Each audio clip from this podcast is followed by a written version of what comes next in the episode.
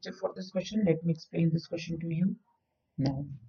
Without actual division, show that each of the following rational number is a terminating decimal. Express each in decimal form.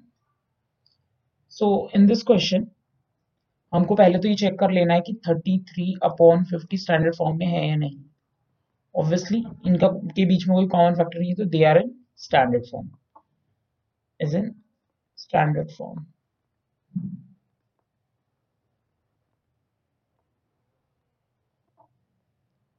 Standard form. Okay.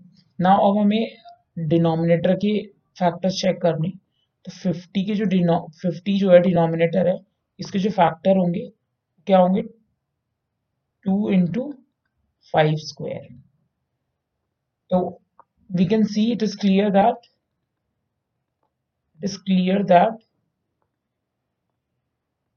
denominator has only 2 and 5 as factor and 5 as factor. अगर हमें check करना है कि ये terminating है या नहीं है तो डिनोमिनेटर में सिर्फ़ टू और फाइव के फैक्टर्स होने चाहिए, तभी वो टर्मिनेटिंग होगा। Therefore it has a terminating decimal expansion. It has a terminating decimal expansion.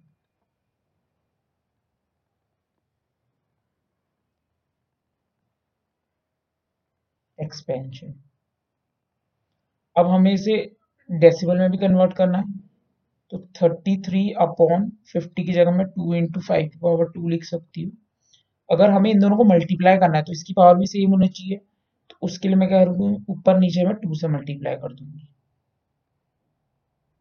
ये हो गया सिक्सटी सिक्स अपॉन टू की पावर टू इंटू फाइव की पावर टू तो सिक्सटी सिक्स अपॉन टेन की power two upon hundred which is equal to 0.66 therefore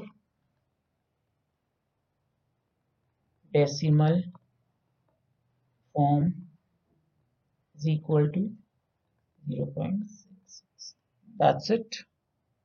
I hope you all have understood this question